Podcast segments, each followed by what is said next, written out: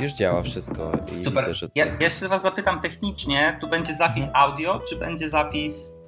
Tylko audio. Tylko audio, okej. Okay. Tylko audio. Dobra. Widzimy się tak, żeby sobie na przykład mrugać albo machać. My sobie z Armandem pokazujemy takie znaki, kto tam będzie coś tak, mówił. Ja na przykład pokazuję tak. To znaczy, że jestem gotowy do każdej bójki.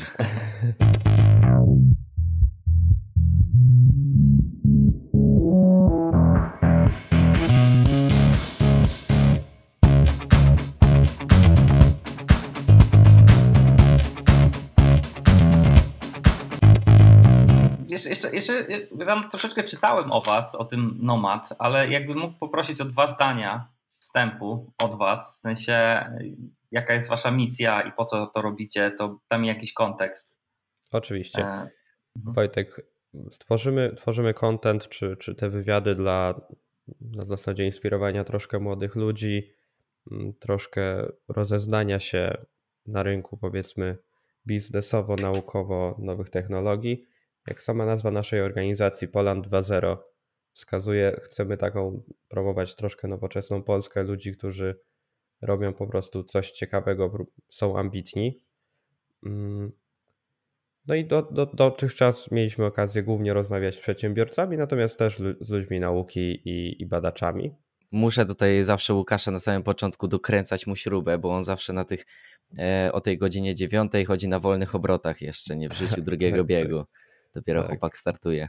Wojtek, ogólnie rozmowę będziemy prowadzić raczej o idea sharing i ogólnie o sharing economy, plus troszkę o tobie, jak się rozwijasz i o samej twojej firmie. Nie znaleźliśmy niestety za dużo ciekawostek o tobie, ale już wiemy, że jesteś fanem na przykład rodzinki. No to ja już to od razu na dzień dobry może wyjaśnię taką pierwszą kwestię, która gdzieś tu się pojawia i ona się jest bardzo często powtarzana i skorzystam z tej okazji, żeby troszeczkę to wyjaśnić. To sformułowanie sharing economy. Nie? Myślę, że jest troszeczkę nieprecyzyjne w kontekście tego, co my robimy. Sharing economy jest czymś, co powiedzmy swój taki hype największy przeżyło w latach 2012-2013. Wiele startupów próbowało z różnej strony atakować ogólnie ten trend. Natomiast co do zasady, sharing economy moim zdaniem dotyczy bardziej projektów tak zwanych peer-to-peer, które na przykład Airbnb jest sharing economy, gdzie osoby między sobą mogą sobie nawzajem pożyczać, wynajmować te nieruchomości, nie? Mieszkania jakieś i tak dalej.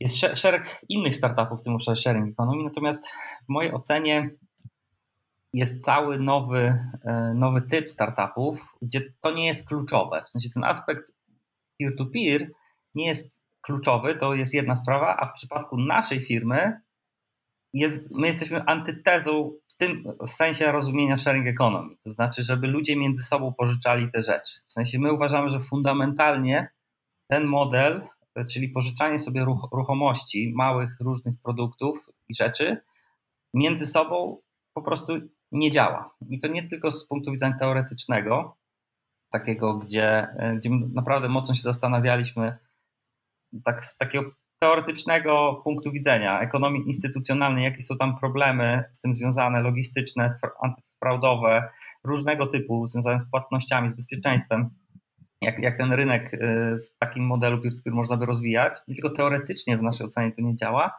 ale też przykład praktyczny setek, jak nie tysięcy startupów z całego świata, które od tego 2012, ja może jeszcze wcześniej, ale po tym 2012 z wielkiej ilości próbowały coś takiego zrobić, nie tylko w Polsce. A co było takim najpopularniejszym produktem w tym 2012, co ludzie tak chcieli rozpromować? Wiesz co, nie wiem, czy pamiętacie, bo wy byliście jeszcze bardzo młodzi wtedy, ale ja pamiętam, że co chwilę słyszało się o tym przykładzie wiertarki, którą potrzebujemy raz w roku i przecież po co ona ma leżeć nam w szafce u każdego z nas, jak wystarczy jedna, która by obsłużyła tysiąc ludzi, nie?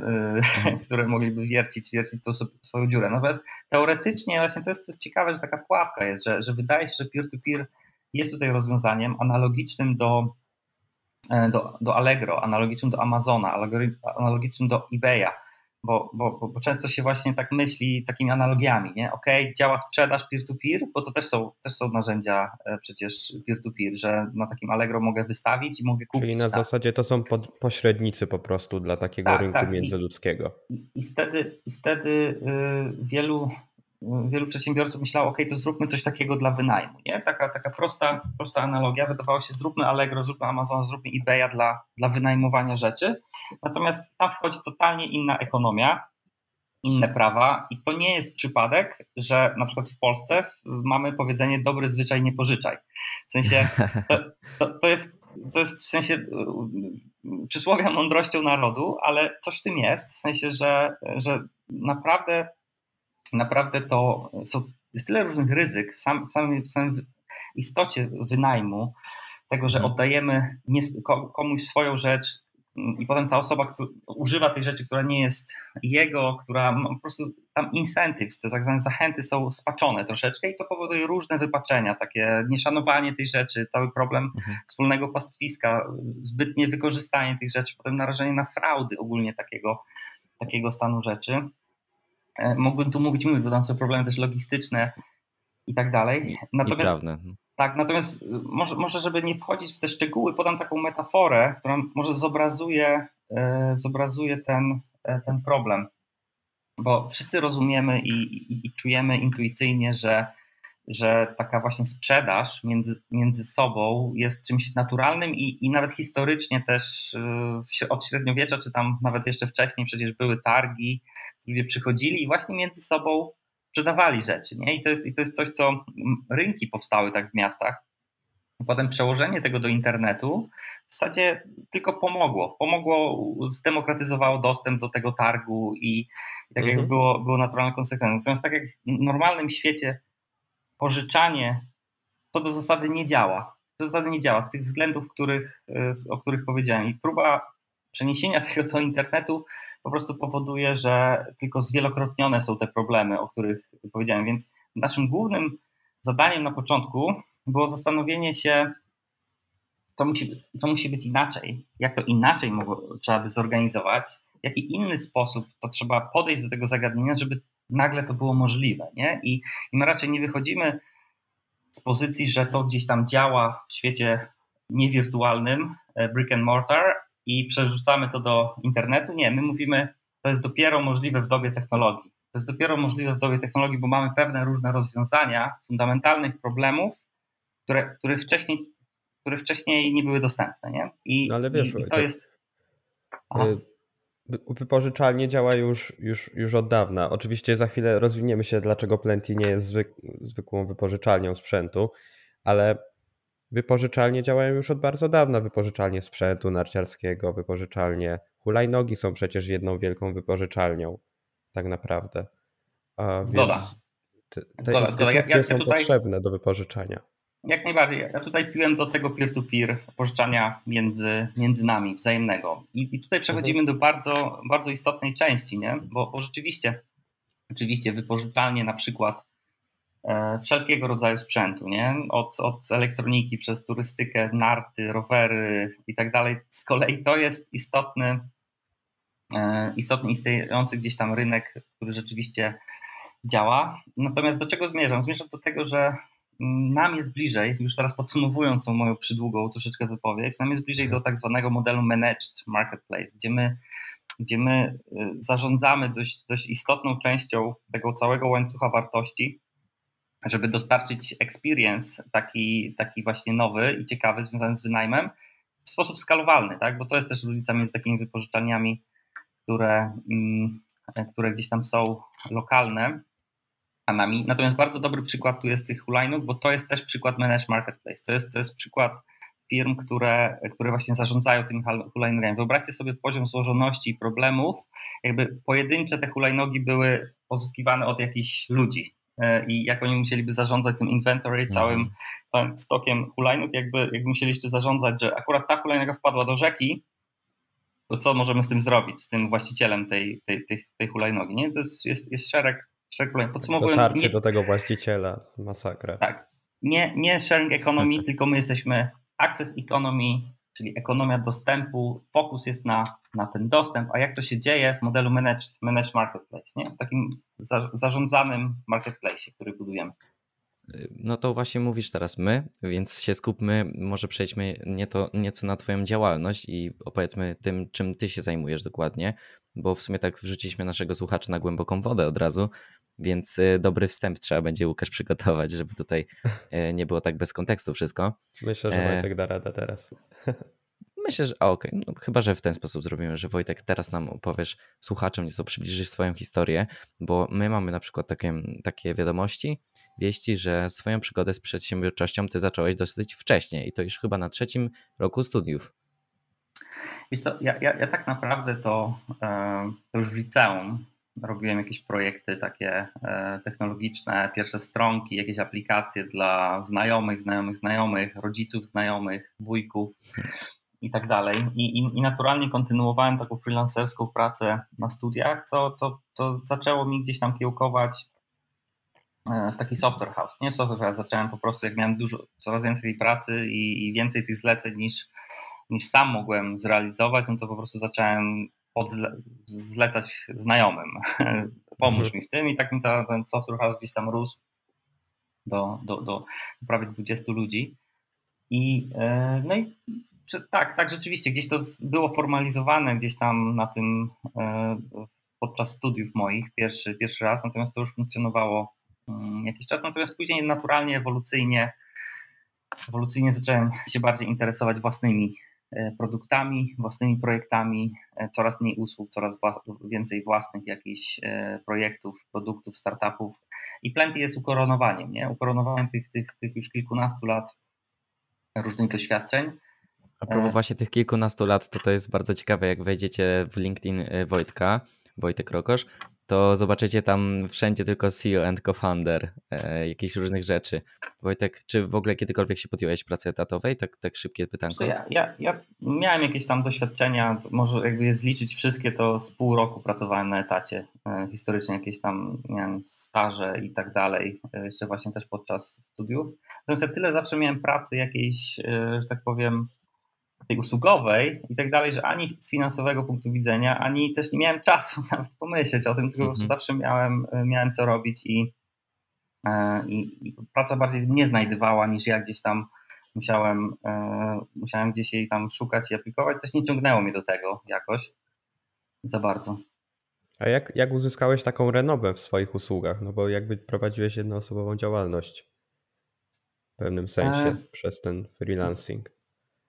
Wiesz co, to jest ciekawe pytanie, ale myślę, że to się rozbija o polecenia, nie? Czyli zrealizowany projekt i potem kolejny i potem polecenia tego klienta.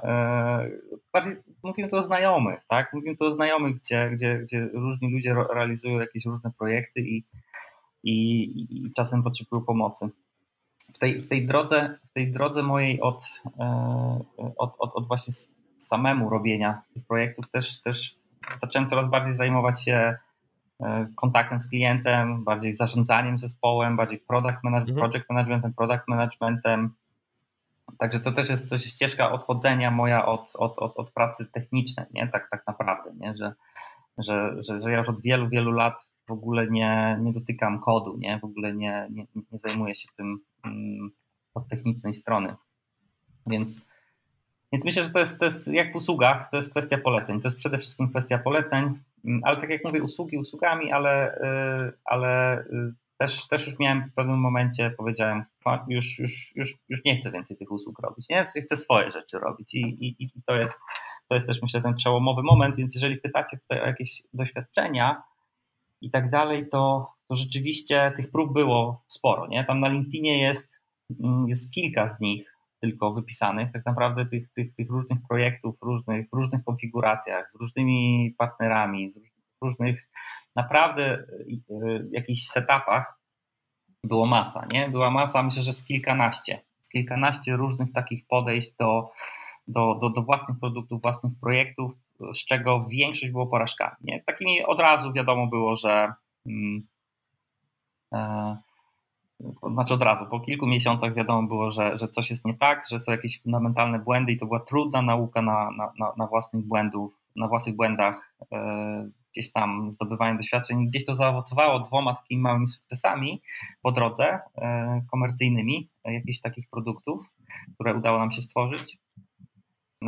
Natomiast mam poczucie, że właśnie teraz Plenty ustrzegło się tych problemów, nie? I tych błędów i tych rzeczy, które gdzieś tam w tych pierwszych latach tych doświadczeń jako przedsiębiorca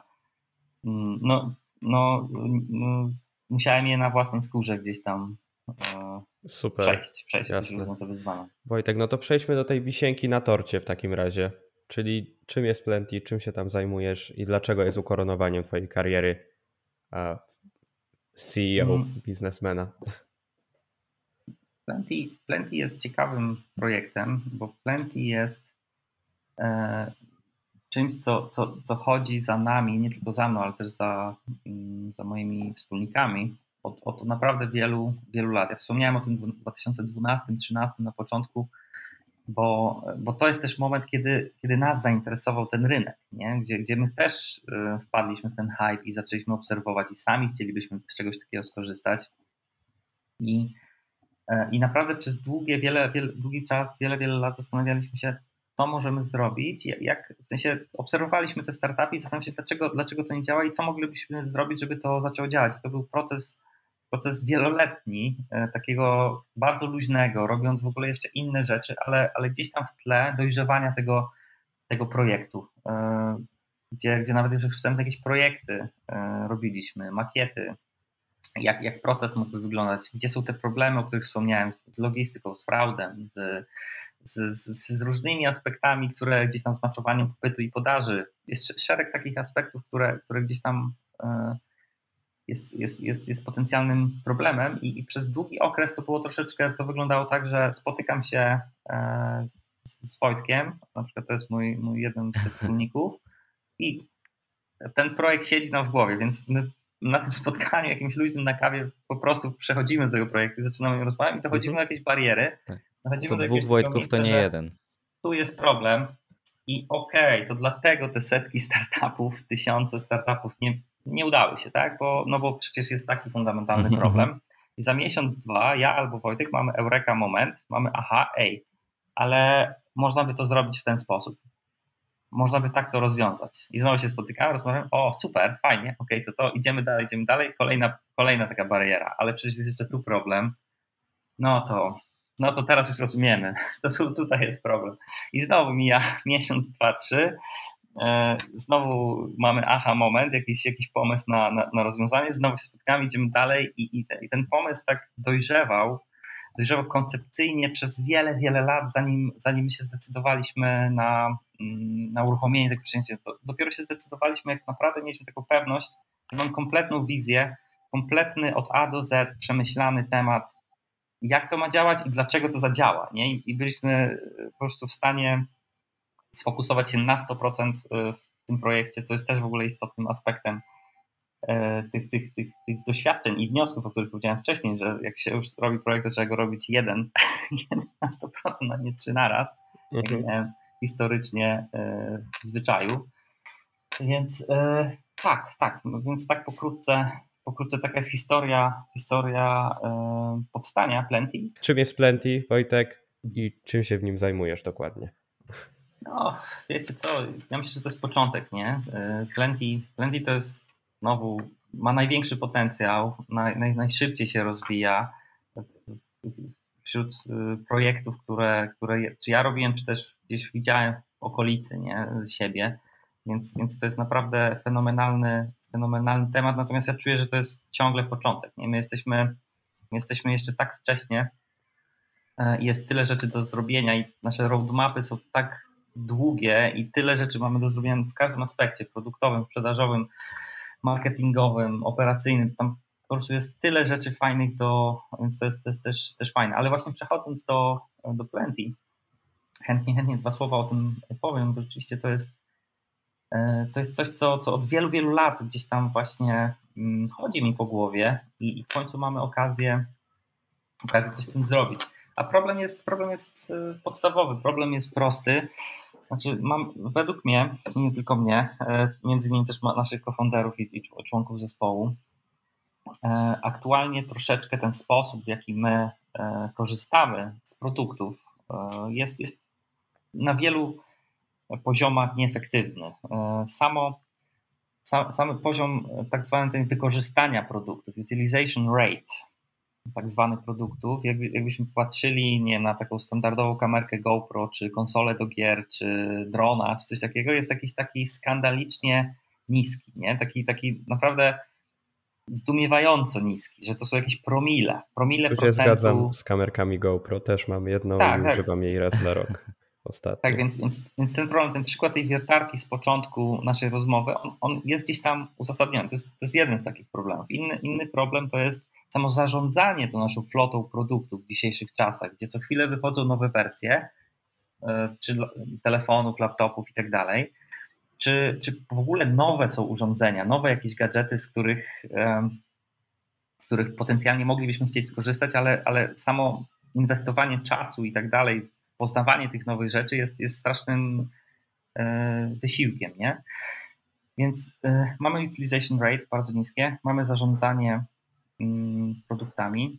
Jest jeszcze kolejny aspekt tak zwanej bariery cenowej w ogóle w skorzystaniu z jakichś produktów. Nie? Aktualnie, żeby móc skorzystać z rzeczy, albo płacimy gotówką, pełną cenę, albo bierzemy zobowiązanie wieloletnie na jakieś raty i to też jest troszeczkę takie po prostu duże zobowiązanie. Więc łącząc te trzy tematy, trzy problemy ze sobą, nagle się okazuje, że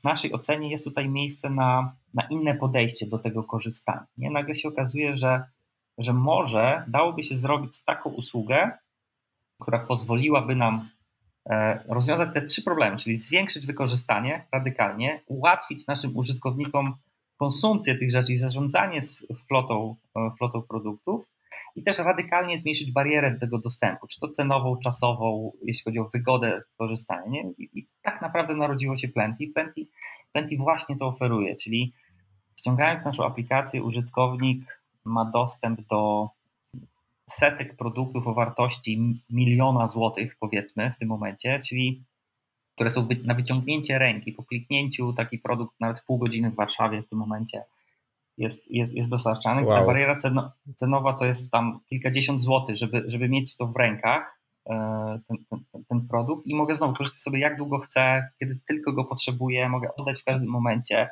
Krócej niż do sklepu. Tak, bez gotówki, bez jakichś umów i tak dalej, więc mówimy tu o bardzo takim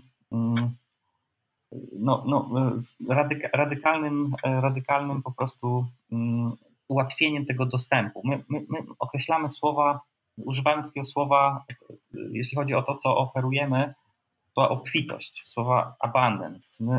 To jest gdzieś tam nam przyświeca, żeby człowiek, ściągając naszą aplikację, nagle miał poczucie, że właśnie do wszystkiego ma dostęp, nie? Ma taki dostęp, że domyślnie ma w kieszeni te rzeczy. Jeżeli usłyszy od kolegi, zobaczy jakąś reklamę, jakiegoś produktu i dalej, to po prostu klika i już ma w rękach i dopiero zastanawia się, co dalej. Czy chce to sobie kupić, czy chce sobie wziąć na długi termin, wynająć, czy w ogóle chce oddać, bo już sobie skorzystał, nie?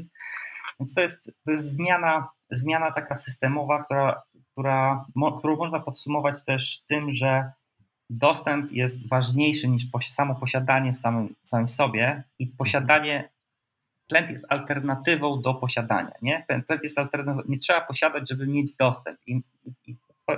Do tego się sprowadza istota. Tak, obrazując, jaki macie najpopularniejszy produkt na waszej stronce? Wiesz co, my jeszcze do niedawna fokusowaliśmy się na wynajmach krótkoterminowych, takich bardzo krótkoterminowych. Mówimy o dniach czy tygodniach, i w tych use case'ach takich krótkoterminowych, szczególnie podczas pandemii, która królowała, powiem otwarcie, że rozrywka, cały use case ogólnie rozrywkowy u nas był najmocniejszy. To znaczy kwestie konsol, VR-ów i projektorów. To było, wspomniane drony były właśnie przed pandemią, jeszcze jak istotny był ten use case podróży. Właśnie drony, właśnie GoPro i aparaty gdzieś tam u nas też mocno funkcjonowały. Natomiast teraz Od końca maja my wprowadziliśmy taką usługę subskrypcji, właśnie miesięcznej, 3, miesięcznej, 6 albo 12 miesięcznej. I w tym momencie już nie mogę powiedzieć, że to jest tym głównym use case'em rozrywka. Nie? W zasadzie wszystkie inne kategorie zaczęły nam bardzo mocno teraz się rozwijać. Ciężko mi jest w tym momencie odpowiedzieć na pytanie, wszystko jest mega popularne, nie? Wszystko jest mega popularne, wszystko nam, że tak powiem, się wynajmuje. Czyli to była dobra decyzja, tak? Przejście na model subskrypcyjny.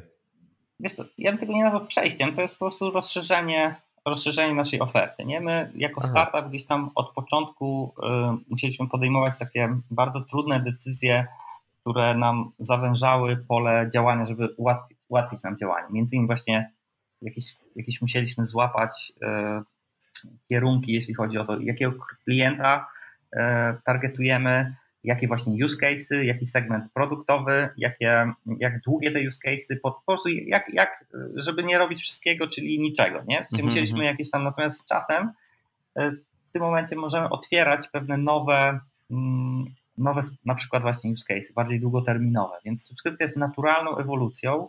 My ciągle robimy też te krótkie wynajmy w takim modelu flexi, który ciągle jest bardzo popularny i ma szereg zastosowań i często też jest takim troszeczkę try before you subscribe, nie? W sensie jest takim narzędziem, że okej, sobie sprawdzę to i dopiero potem zdecyduję o subskrypcji długoterminowej, nie? Więc to jest naturalna ewolucja.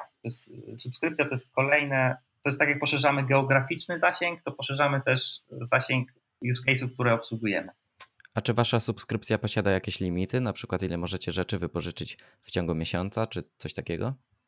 Tak. W tym momencie rzeczywiście mamy jakieś domyślne limity na liczbę sztuk produktów per użytkownik,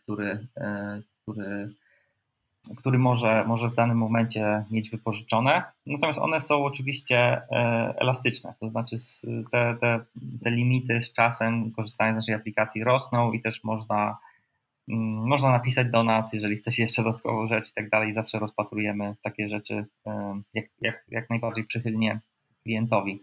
Natomiast rzeczywiście ten aspekt zarządzania ryzykiem, bo to jest element naszego zarządzania gdzieś tam ryzykiem, jest istotny, nie? To jest istotne. To jest jeden z ważniejszych w ogóle tematów, które my robimy w naszej firmie, to jest szeroko pojęty credit scoring, antyfraud i właśnie risk management, nie? Czyli zarządzanie ryzykiem, bo w przeciwieństwie na przykład do Ubera, gdzie wsiadamy do taksówki, ale tam kierowca jest z nami, to my dajemy taki produkt osobie i to ryzyko jest po prostu troszkę większe i musimy nim jakoś tam odpowiednio zarządzać. Mhm. To może byśmy się też cofnęli do początku, bo w sumie, żeby zebrać taką liczbę rzeczy, które możemy wypożyczać, trzeba mieć jakiś kapitał i u was jak wyglądało to pozyskanie środków i finansowanie w ogóle całego pomysłu? Wiesz co, ja myślę, że to jest kolejne bardzo dobre pytanie, które dotyka clue też ogólnie robienia startupów i realizacji jakichś projektów biznesowych. Bardzo często rozbija się to właśnie o kwestie finansowania i nauka, zrozumienie tych mechanizmów, które tam zajęły mi właśnie wiele lat. Więc rzeczywiście ten temat finansowania czegokolwiek, jakiegokolwiek projektu, cała ta dynamika współpracy z inwestorami, jak to właśnie działa, jest kluczowa. Nie? Więc my od początku jako Plenty wiedzieliśmy, że idziemy tą ścieżką VC, że to jest ten typ biznesu, który chcemy robić i ten projekt był po prostu od początku tak prowadzony, nie? Prowadzony, żeby oczywiście zainwestowaliśmy na początku własną kasę, gdzieś tam rozwijaliśmy to sami, natomiast z myślą taką, że będziemy realizować kolejne rundy. Jesteśmy po 2 takich rundach w tym momencie, pierwszej takiej pre-seedowej, angielskiej, ze świetnymi inwestorami, najlepszymi, jakimi według mnie, na jakich moglibyśmy trafić. W ogóle to jest idealny mecz taki pod ten projekt nasz i tak dalej. No i jesteśmy po rundzie teraz takiej seedowej też, już z inwestorem instytucjonalnym, też większym takim funduszem. No i przygotowujemy się do kolejnej, więc to jest troszeczkę w startupie od rundy do rundy, nie? To jest taki cykl cykl po prostu, który determinuje wiele różnych rzeczy. Chętnie o tym też opowiem, jeżeli was by to interesowało. No to jest akurat szalenie ciekawe, bo jak pozyskałeś kontakt w ogóle do takich funduszy, jak rozwinąłeś tę sieć, bo dla osób nowych w sektorze jest to raczej czarna sfera i boją się chyba takich funduszy czy czegoś takiego. Na pewno tu wrócę do tych moich doświadczeń, nie? Że rzeczywiście tutaj wiele pytasz o konkretną jakąś taką rzecz, ale tu jest wiele więcej jakichś różnych aspektów, które tego dotyczy. Sam koncept biznesowy, sama kwestia materiałów, sam proces właśnie, jak wygląda, samo nastawienie do robienia pewnych rzeczy, jakiś nawet formalny setup danego projektu. Dotarcie to już jest wisienka na torcie, to już jest znowu są dobre praktyki, nie? Dobre praktyki, z których warto korzystać. Tak w telegraficznym skrócie, żeby też się tu nie rozpowiadać. Przede wszystkim to jest tak jak te usługi, sprzedawanie tych usług, o których powiedziałem na początku, czyli to jest przez polecenia, nie? To jest przez polecenia, to jest przez network i tak to też działa w tej branży, nie? Czyli szukajcie, a znajdziecie. Tylko tak, aktywnie szukajcie. Ja akurat miałem takie szczęście, że swoją karierę taką biznesową, zanim jeszcze w ogóle miałem działalność, czy to jednoosobową, czy potem spółki, to zaczynałem w akademickich inkubatorach przedsiębiorczości, które chciałbym tutaj też pochwalić i jakoś wyróżnić i ciepłe słowa. Tak?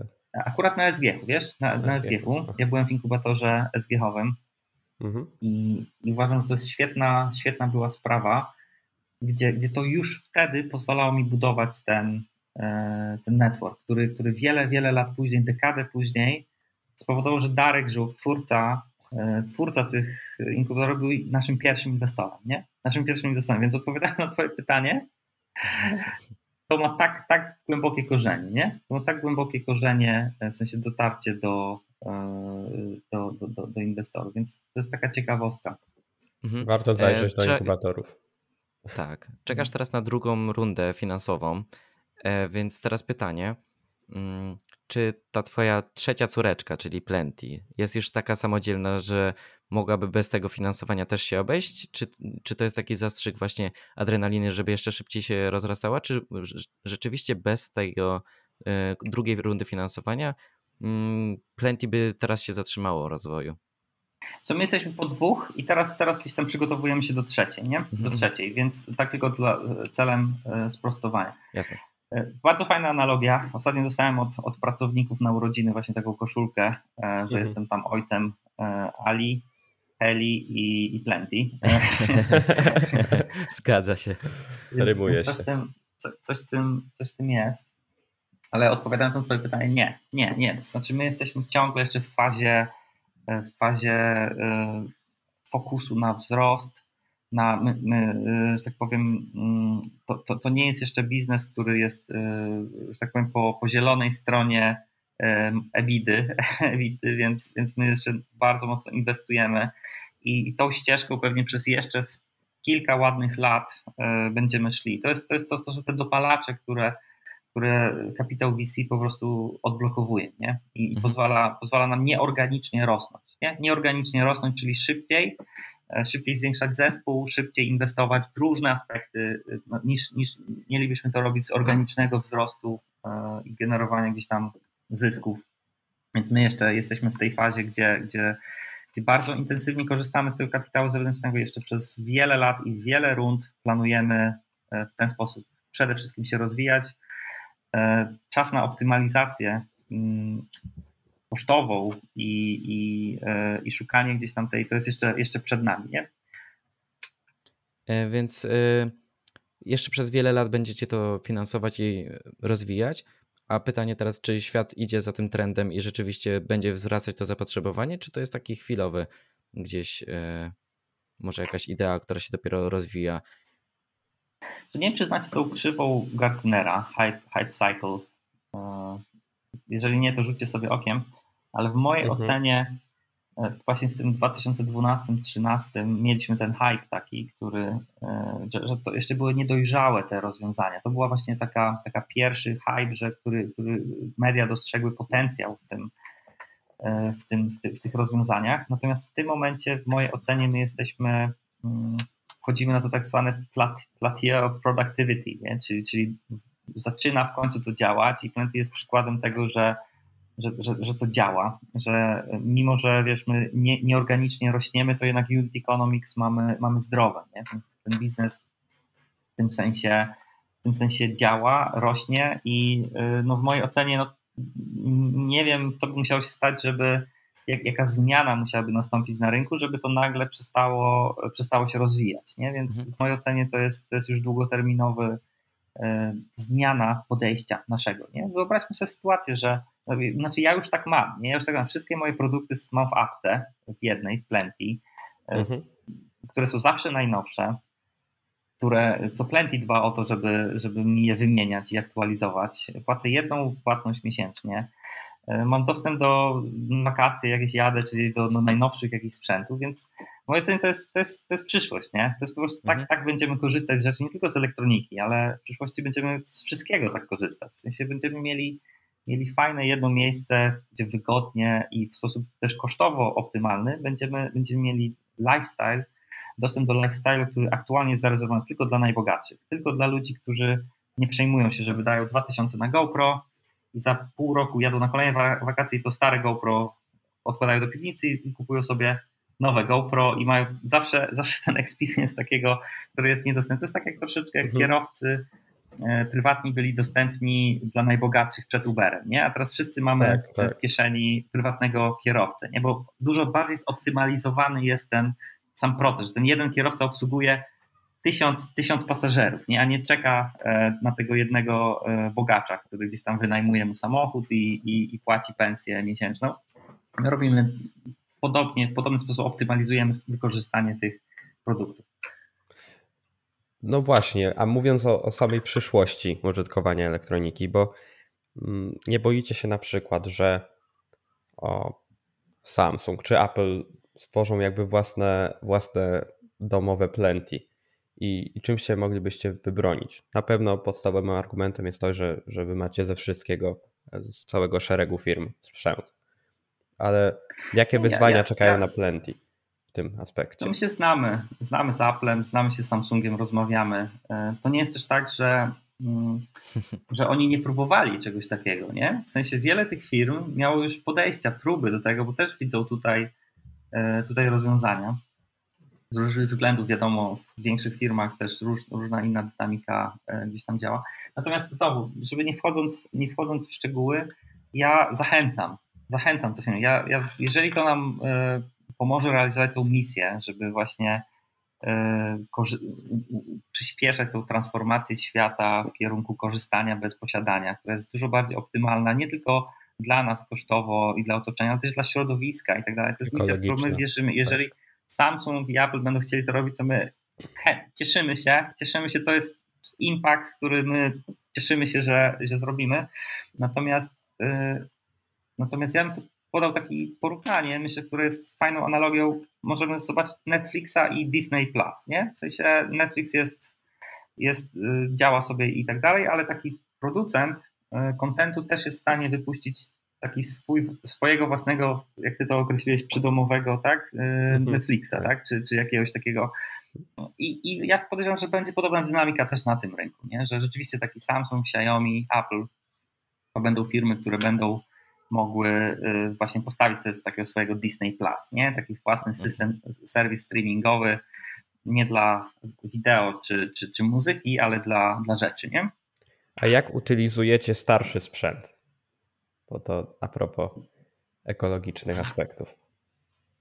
Tak, to jest kolejny aspekt, o którym na początku nie wspomniałem, ale rzeczywiście jest jeszcze jeden problem, który warto by podkreślić. To jest aspekt środowiskowy. Nasza gospodarka liniowa aktualnie działa tak, że wydobywamy surowce, produkujemy z nich rzeczy, korzystamy z tych rzeczy i je wyrzucamy, nie? I dlatego mamy te wyspy na oceanie, śmieci, czy w Afryce, wielkie jakieś wysypiska śmieci, nie?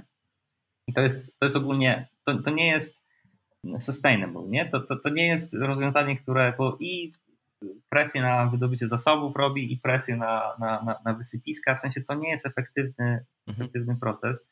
My wierzymy w ekonomię obiegu zamkniętego, my wierzymy w to, że produkty mogą być ponownie wykorzystywane, że mogą być nie tylko recyklingowane surowce z nich, ale można efektywniej refabryszować je, odsprzedawać, można je ponownie wynajmować, można je odnawiać i można je wynajmować właśnie.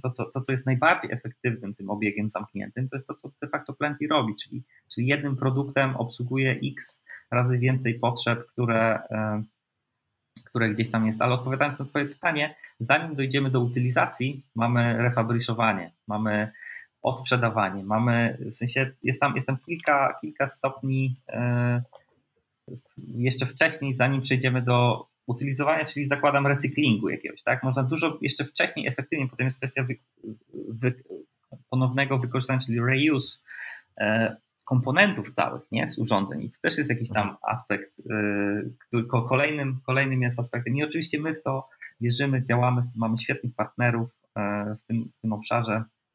To nam ponownie pozwala zoptymalizować wykorzystanie tych sprzętów i wyciśnięcie wszelkiej wartości tych sprzętów, żeby one jak najbardziej efektywnie pracowały, a nie gdzieś tam, jak każdy z nas, nie wiem jak wy, ale wśród moich znajomych i tak dalej, 30-latków, każdy z nas ma szufladę albo półeczkę z jakimiś starymi elektronicznymi rzeczami, nie? Jakimś starym telefonem, starym jakąś konsolą, coś tam, kablami jakimiś, nie wiem czy wy też jeszcze macie, ale to jest świat, od którego my chcemy odejść, nie? Tak, są takie sentymenty, które też trzymam.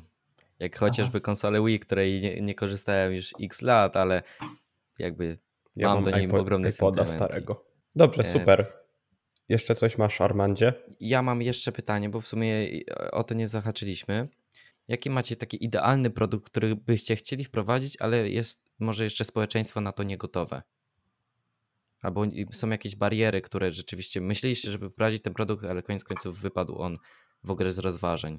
Najlepszą rzeczą, którą można wypożyczać, jest przez internet i przez apkę i tak dalej, jest elektronika, nie? I w tym obszarze będziemy jeszcze ciągle bardzo mocno eksplorować ten temat. To jest gigantyczny rynek, gdzie mamy jeszcze wiele do zrobienia i tych produktów, wiesz, rekomendacji różnych, które cały mamy wielki proces, nie? Cały wielki proces budowania tej oferty, poszerzania jej, testowania produktów. To jest ciągły u nas proces, gdzie wiele decyzji następuje, pewne rzeczy są dodawane, pewne rzeczy są ściągane z oferty, pewne rzeczy są gdzieś tam testowane, więc ciężko mi tak powiedzieć na jednym przykładzie, bo to jest ciągły proces, gdzie ciągle nowe rzeczy gdzieś tam dochodzą, ta oferta nasza żyje, nie? Ta oferta nasza żyje. Ja czekam na planszówki. Jeszcze. Kiedyś były, wiecie? Tak, ciekawostka jest taka, że my jako Plenty też dochodzenie tego segmentu produktowego to też nie było tak od razu, że od razu wiedzieliśmy, co tam powinno być w tej ofercie, tylko my testowaliśmy bardzo szeroko, nie? Na naszej platformie były planszówki. Były, ale się nie sprawdziły. Były samochody, były jakieś różne takie rzeczy. W sensie nie to, że się nie sprawdziły, tylko z różnych względów uważamy, że fokus i na elektronice jest lepszy, nie? Jest lepszy, po prostu pozwala nam szybciej pewne cele osiągać. A chcecie do tego wrócić? Czy pozwolicie komuś innemu wchłonąć ten dział akurat planszówek? Bo na przykład mi się wydaje to też dobrym pomysłem. Ja jestem za tym, żebyśmy w przyszłości, żeby wszystko było w naszej apce, nie? Że cokolwiek sobie zamarzysz, że to będzie rzeczywiście Amazon dla wypożyczania, nie? Czy Allegro, ale to jest jeszcze długa droga przed nami, nie? Bardzo długa droga przed nami, żeby naszą misją jest umożliwienie, upowszechnienie tego korzystania bez posiadania. Ona jest szeroka, to może być wszystko możemy chcieć korzystać z tego bez konieczności posiadania, nie? Więc i do tego pewnie będziemy w przyszłości dążyć, ale znowu startup to jest organizacja, która musi podejmować te takie decyzje, które upraszczają zadanie, które fokusują, konkretyzują, czy to geograficznie, czy właśnie jeśli chodzi o segment produktowy, czy use case. Gdzie poszerzanie tego, my już to robimy, my już testujemy jakieś rzeczy, tak dalej, ale ostrożnie, bo nie chcemy sobie za dużo na talerz, że tak powiem, nałożyć. Chcemy komfortowo atakować te segmenty, które które w naszej ocenie są najlepsze. Okej, Łukasz, czy ty musisz już tutaj kończyć powoli? Bo za chwilę zaczną mi dzwonić różne urządzenia z różnymi dziwnymi ludźmi, którzy chcą coś ode mnie. Dobrze, także dziękujemy tobie, Wojtek, za udział w naszym podcaście. Dziękuję jeszcze Łukaszowi, że jest ze mną jak zwykle. A ja dziękuję ci, Armand, też cię uwielbiam. I tobie też, Wojtek, dziękujemy za wspaniały wywiad. Cześć, trzymajcie się, do usłyszenia.